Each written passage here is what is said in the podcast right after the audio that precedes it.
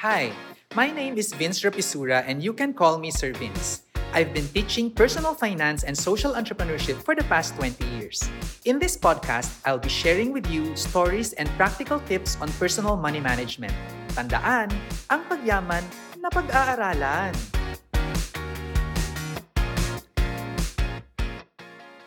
Ikaw ba, Edwin, meron ka bang mga ano, um, ako kasi, well, as you know, lahat ng mga kapatid ko ay uh, nasa abroad na. Pero ikaw din, di ba? Mga aking dalawang bayaw. Yes. Oo. Actually, uh, for personal story, two of my brothers ay nasa abroad ngayon. One is in uh, Dubai as an accountant and then another one is a frontliner sa Kingdom of Saudi Arabia. At meron pa akong pamangkin. Ang panganay kong pamangkin ay also Ako nga, si frontliner. Joey. Si Joey Oo. ay nasa KSA din as also a frontliner. Ayan, Yes. okay. So no, ayan talaga. Um, ah, ang masaklap nga lang, kaming dalawa ay hindi nakakatanggap talaga ng remittances. Actually, hindi, hindi. I think it's a blessing. No? It's a blessing. because we don't need it. Ayun, anyway, at sana hindi natin kailanganin, no? So, yun. So, uh, pag-uusapan natin, paano ba dapat sila uh, nag invest So, lahat ba ng mga ano, si, sila Joey ba? Sila, ano, sila, um, ano to? Glenn, Glenn. oo, nag, nag, nag-invest na? Yes. Oo, oo, oo. Uh, so lahat sila ay nag invest I think ang pinakamalaking pagkakaiba ay si Joey dahil may asawa, iba yung kanyang financial goals, Mhm. pero yung dalawa nating ah, kapatid na lalaki dahil mga binata pa, iba din yung gusto nilang pag-investan. But Mm. what's good is that lahat sila maaga ng mulat yung kahalagahan ng pag-iimpok or savings Mhm. at pag invest para hindi natutulog yung pera. Ayan, okay, sige. So ano nga ba yung mga dapat nilang ah, tignan no, for investing? So ang una natin na reminder para sa kanila is to clarify your financial goals. So kailangan kailangan muna na malinaw na malinaw kung ano ba yung ah, financial goals. So ikaw ba, ah, Edwin, ano bang financial goal? Ako, financial goal na dati kasi ang financial goal natin ay makapag-retire ng maaga, which we already did. Aha. So right now, our... Um, na on the spot ba kita? Oh, medyo na on the spot. na yung ating uh, passive income ay enough na for our daily upkeep. So, Aha. na- nakakatuwa na nagkatrabaho tayo ngayon not because of money anymore, Mhm. but more importantly, it is really intended uh, for self-fulfillment dahil Mm. gusto natin ginagawa natin. Ako, for example, I can uh, speak for myself na Mm. Gustong gusto ko talaga nagtuturo and that's the reason why I still teach in Ateneo right now and I'm going back to teach in LaSalle this coming term. Mm-mm. Okay, so yun, no, ang important talaga is to clarify your financial goals. Kasi kung hindi malinaw yung financial goals mo, ah, at yun nga eh, any road can lead you there. At ma- maraming mga daan ay paliko-liko, maraming mga detour, ganyan. Pero kung naka, nakatutok ka kung ano yung goal na gusto mong mangyari sa buhay mo, then that would be much, much ah, easier. Di Can? I, can I also interject, Sure, Vince, that uh-uh. especially for our countrymen na nasa ibang bansa, mga Mm. OFs, overseas Filipinos. Mm. Karaniwan ng financial goals kasi nila na narinig ko in our trainings Mm. abroad ay dalawa. Mm. One is sana makaipon sila ng tamang halaga para makabalik na sa Philippines, Mhm. makapag-reintegrate, yung Right. isa. Ah, ah. At yung second, I think na mahalaga din is to be able to afford uh, migration, yung pag stay ng matagalan doon na sa bansa. Mm. Hindi rin masama yun kasi sometimes yung iba ay wala na sa Pilipinas ang mga kaibigan at mga ka- kasama sa buhay. Mm. Kaya ang gusto nila talaga mag-stay na doon sa kung nasaan silang bansa. Right. oo. So, yan yung sa, ano no, clarifying ng financial goals. So, when you clarify your financial goals, the first thing that you need to do is to come up with a financial plan. So, at yung financial plan, ah, pwede ba yan na hindi nakasulat? Nako, mahirap yung hindi nakasulat kasi after some time nakakalimutan natin yan. Ako, I'm a believer of writing it down Mhm. para at least from time to time nare-remind tayo. And that is a physical prompt Mm. na ibig sabihin kapag nakita natin ay Mm. naaalala natin kung ano ba talaga yung mahalaga sa buhay. And sometimes we need to be reminded.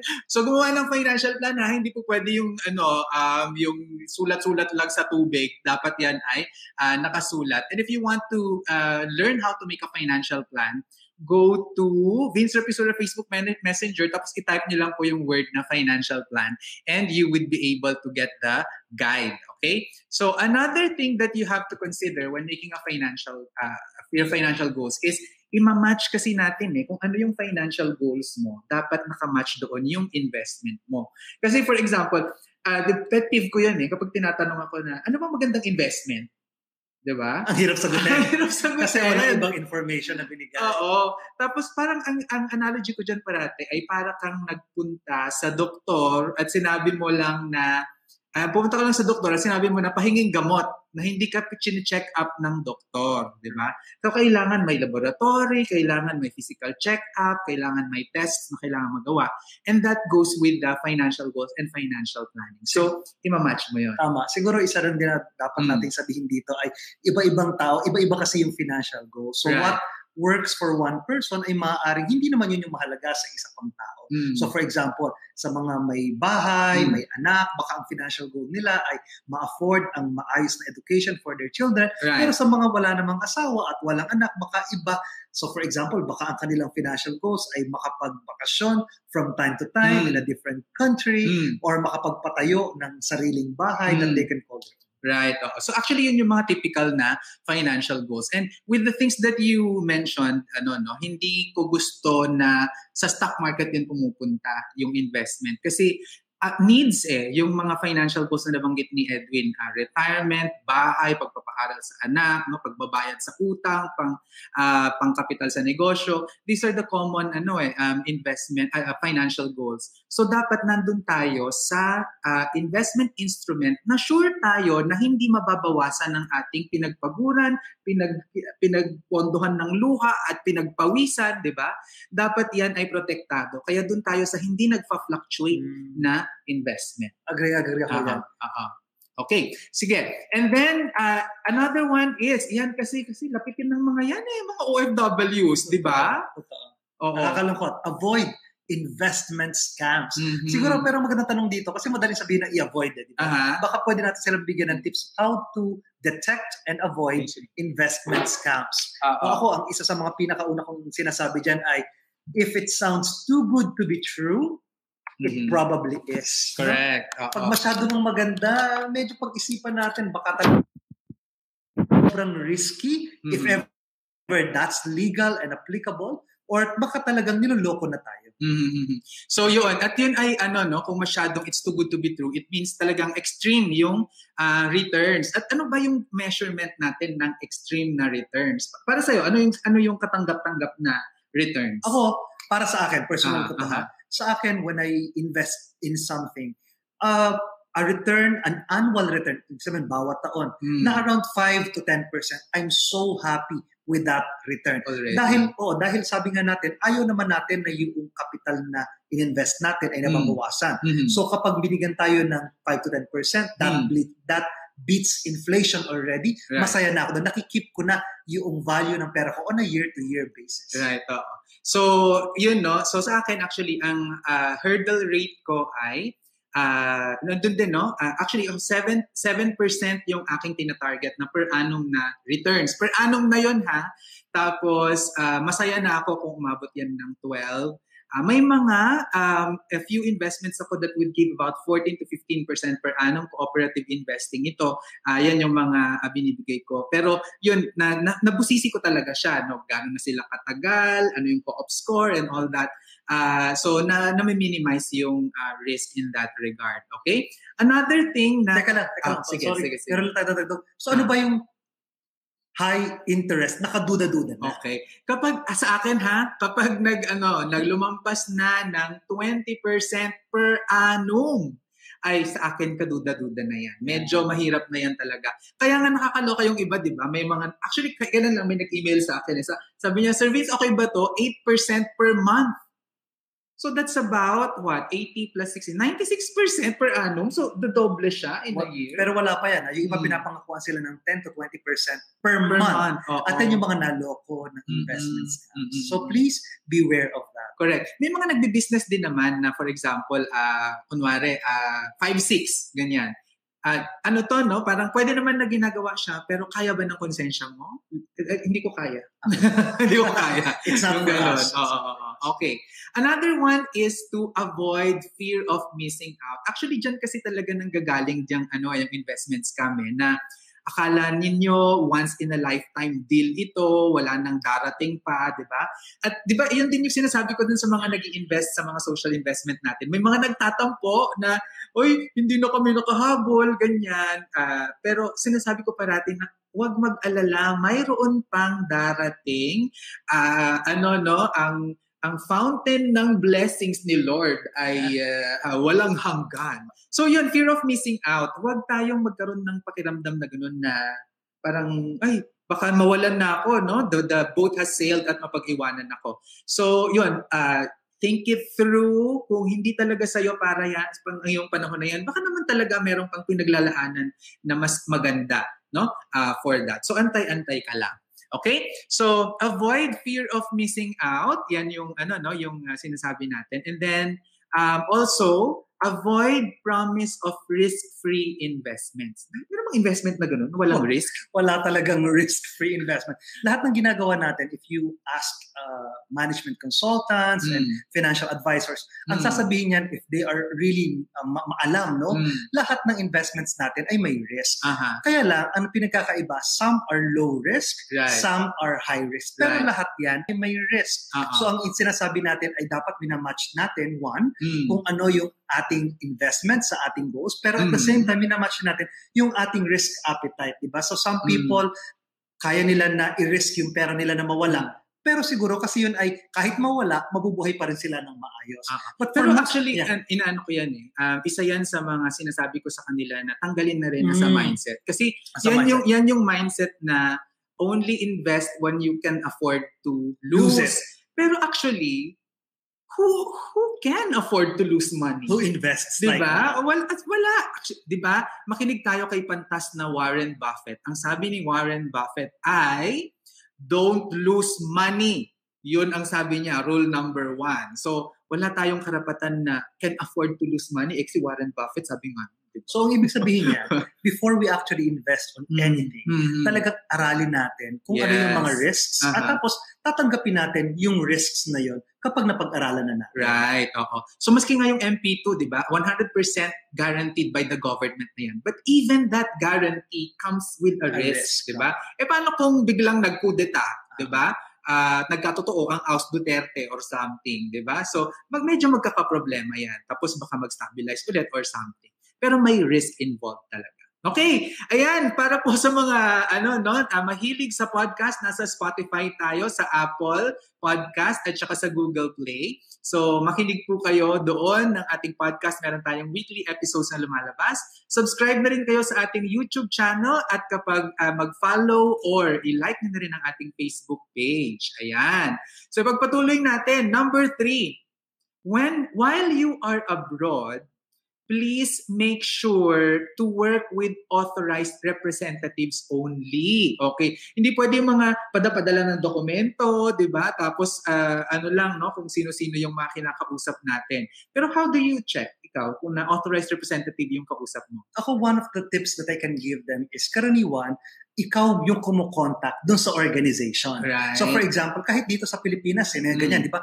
Biglang magte-text sa'yo, biglang mm. mag-email sa'yo. Mm. Tapos, lalo na sa mga hindi masyadong maalam sa investment, mm. madali na napapaniwala. Mm-hmm. Kaya para maiwasan ito, pwede actually na ikaw ang nagsisik sa kanila mm. sa mga recognized institutions. For example, uh-huh. if you wish to know more about uh, financial product mm. of a certain bank, pwede ikaw ang mag-email o pumunta mm. physically mm. dun sa banko. Makakasigurado ka na ang kakausap sa iyo ay galing talaga sa banko. Oo nga naman. Kung sino may kailangan, siyang lumapit. Diba?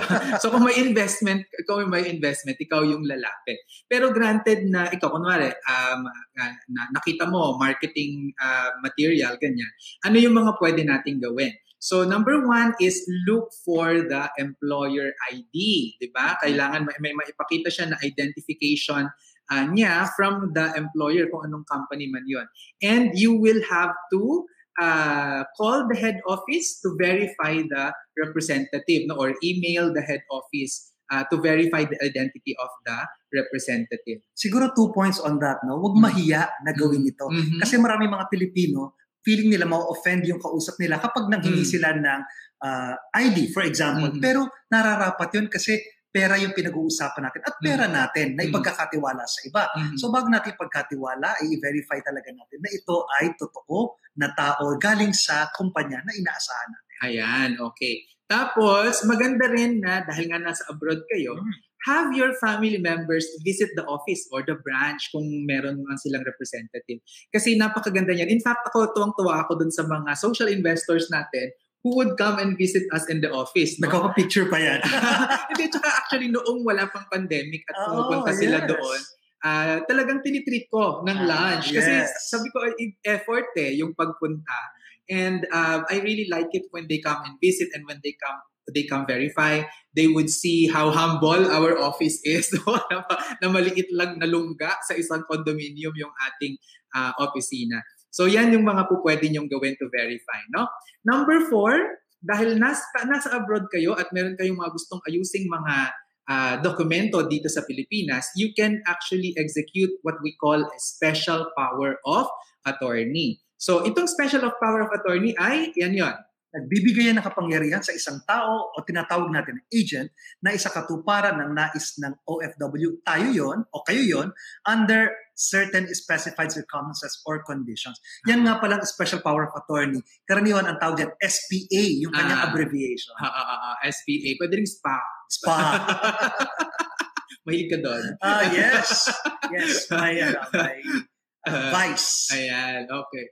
Um, so, yun, no? So, kailangan nating mag-execute ng special power of attorney. Pero, please be very careful. Huwag kayong magbigay ng absolute. Di ba? Meron kasing absolute special power of attorney. Eh. Naku, parang ibinigay mo na yung iyong karapatan doon sa taong yon. Saka siguro wag kung kani-kanino. Talagang piliin kung kanino. Yes, oo. Para sa isang ah, kamag-anak na pinagkakatiwalaan or kaibigan na pinagkakatiwalaan. Actually, pwede din naman na yung lawyer mo mismo, yung iyong ano eh, yung iyong agent.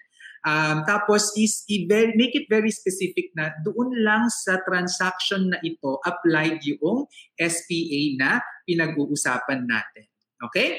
Sige. Ano yun? Meron pang gustong anuhin? Hindi, sabi lang nitong si Melanie Pineda, Aha. Sir Vince, paki-update daw po ang ating Spotify kasi napakinggan na niya ang lahat ng episodes. So we'll be uploading more. Ah, ah, ah. Naku, Melanie, alam mo actually, um, volunteer lang yung gumagawa ng ating podcast. So mag-thank you tayo sa ating Oo, kay volunteer.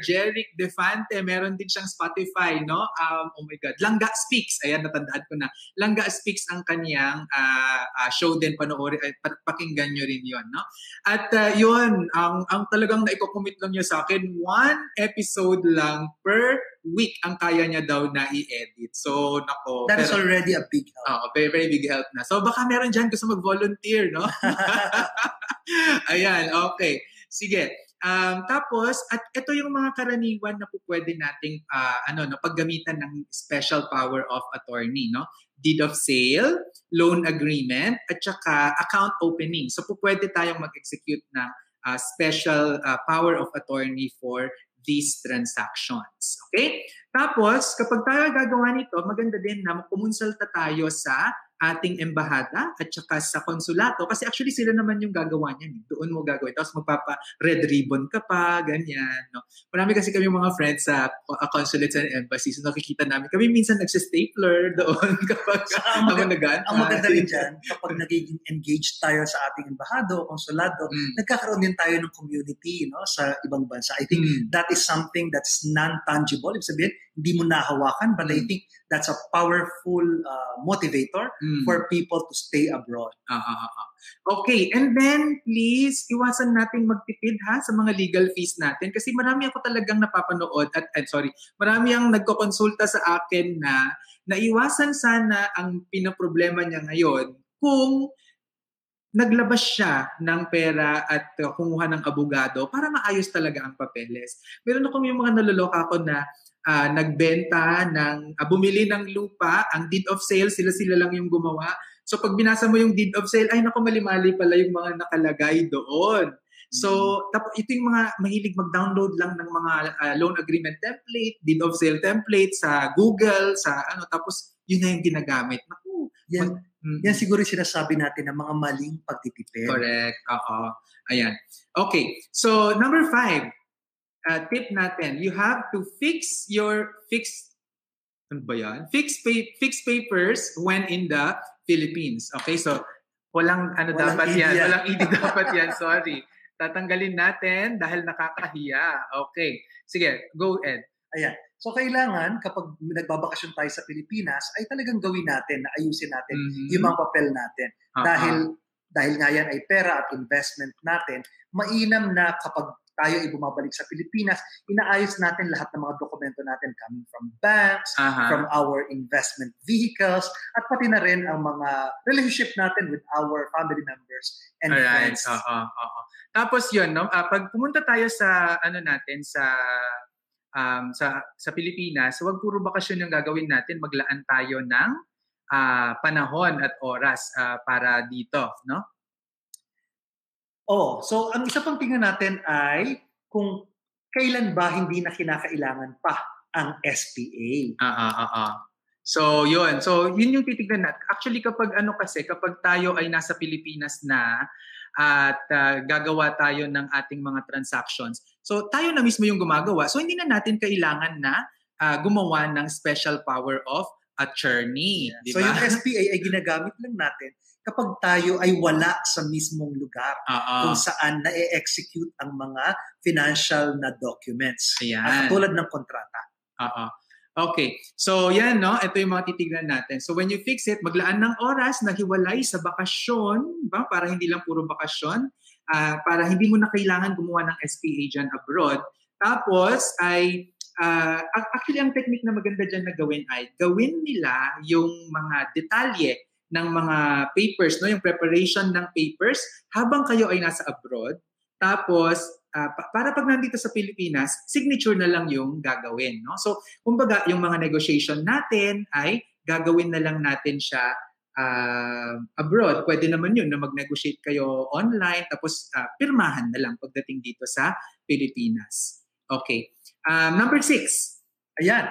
Umiwas din sa pagbili ng insurance habang nasa abroad. So bakit ito? Oo. Napaka-importante. Ayan. Actually, maraming mga ano dito eh, no? maraming mga nagtataka na bakit ah, umiwas, no? Ito ay kapag yung pinagbibilhan natin ng insurance ay agent sa Pilipinas na walang lisensyang magbenta doon sa ah, country where you are. So, ang mga ah, Filipino agents kasi in the Philippines, wala silang lisensya na magbenta sa Dubai, sa Singapore, sa Madrid, sa Tokyo, no? kung saan man. Ah, kasi ang lisensya nila ay bound lang hanggang Pilipinas. So kapag kayo ay pumirma doon, na nasa abroad kayo, bumili kayo, null and void po yan. Ibig sabihin, walang visa. Walang visa. Oo, walang visa. Yan, no? So umiwas bumili ng insurance habang nasa abroad kasi, yan, bawal magbenta ang Philippine agent abroad. Tapos, kung gusto nyo ng ma, ano, no, na makakuha ng insurance habang abroad, na product of the Philippines, sumali kayo sa group insurance na tinatawag. Kasi, ang nagiging kliyente ng insurance company ay yung organisasyon. Tapos yung organisasyon, nasa loob ka nun. Yung organisasyon, pwedeng makipag-transact sa'yo and by Kahit virtue, nasaan ah, kahit nasaan ka, by virtue of your membership, pwede yan. Tapos yung ah, agent mo naman ay yung ah, client can talk to the agent ah, and execute the agent dahil ang kliyente ay nandito pa rin sa Pilipinas. Tama. So, ganun yung ano natin doon. Tapos, yan. Isa rin na mga At alam ko ito ay isang mainit na topic lagi Ah, ay umiwas sa VUL or Variable Universal Life oo. Insurance. Bakit nga? Dahil ang, ang insurance ay hindi naman natin ta- dapat ginati na tinuturing na investment. Oo. Ito ay protection. So kung gusto natin talaga ng investment, kaya pwede natin ang BPID, Buy. Term and Ayan. Invest. Oh wow, ayun talaga. So alam ko talaga, Buy Term and Invest the difference. Which means, ang kukunin natin na insurance policy ay term insurance, pero dahil ito ay mura, yung iba pa nating pera na supposedly bibili natin ng BUL ay i-invest natin sa paraan na tayo ang nagmamanage ng Correct. ating investment. Ayan, okay, sige. And of course, wag natin kakalimutan, money is just a tool. Hindi po yan ang ating end goal. Hindi po yan ang ating ah, meaning sa ating buhay. Yan lang po ay ah, kasangkapan, isa actually sa mga kasangkapan na ga- ginagamit natin sa buhay. Tama. Diba? So, wag yun yung gawin natin na goal natin. My name is Vince Rapisura and you can call me Sir Vince. Tandaan, ang pagyaman na pag-aaralan.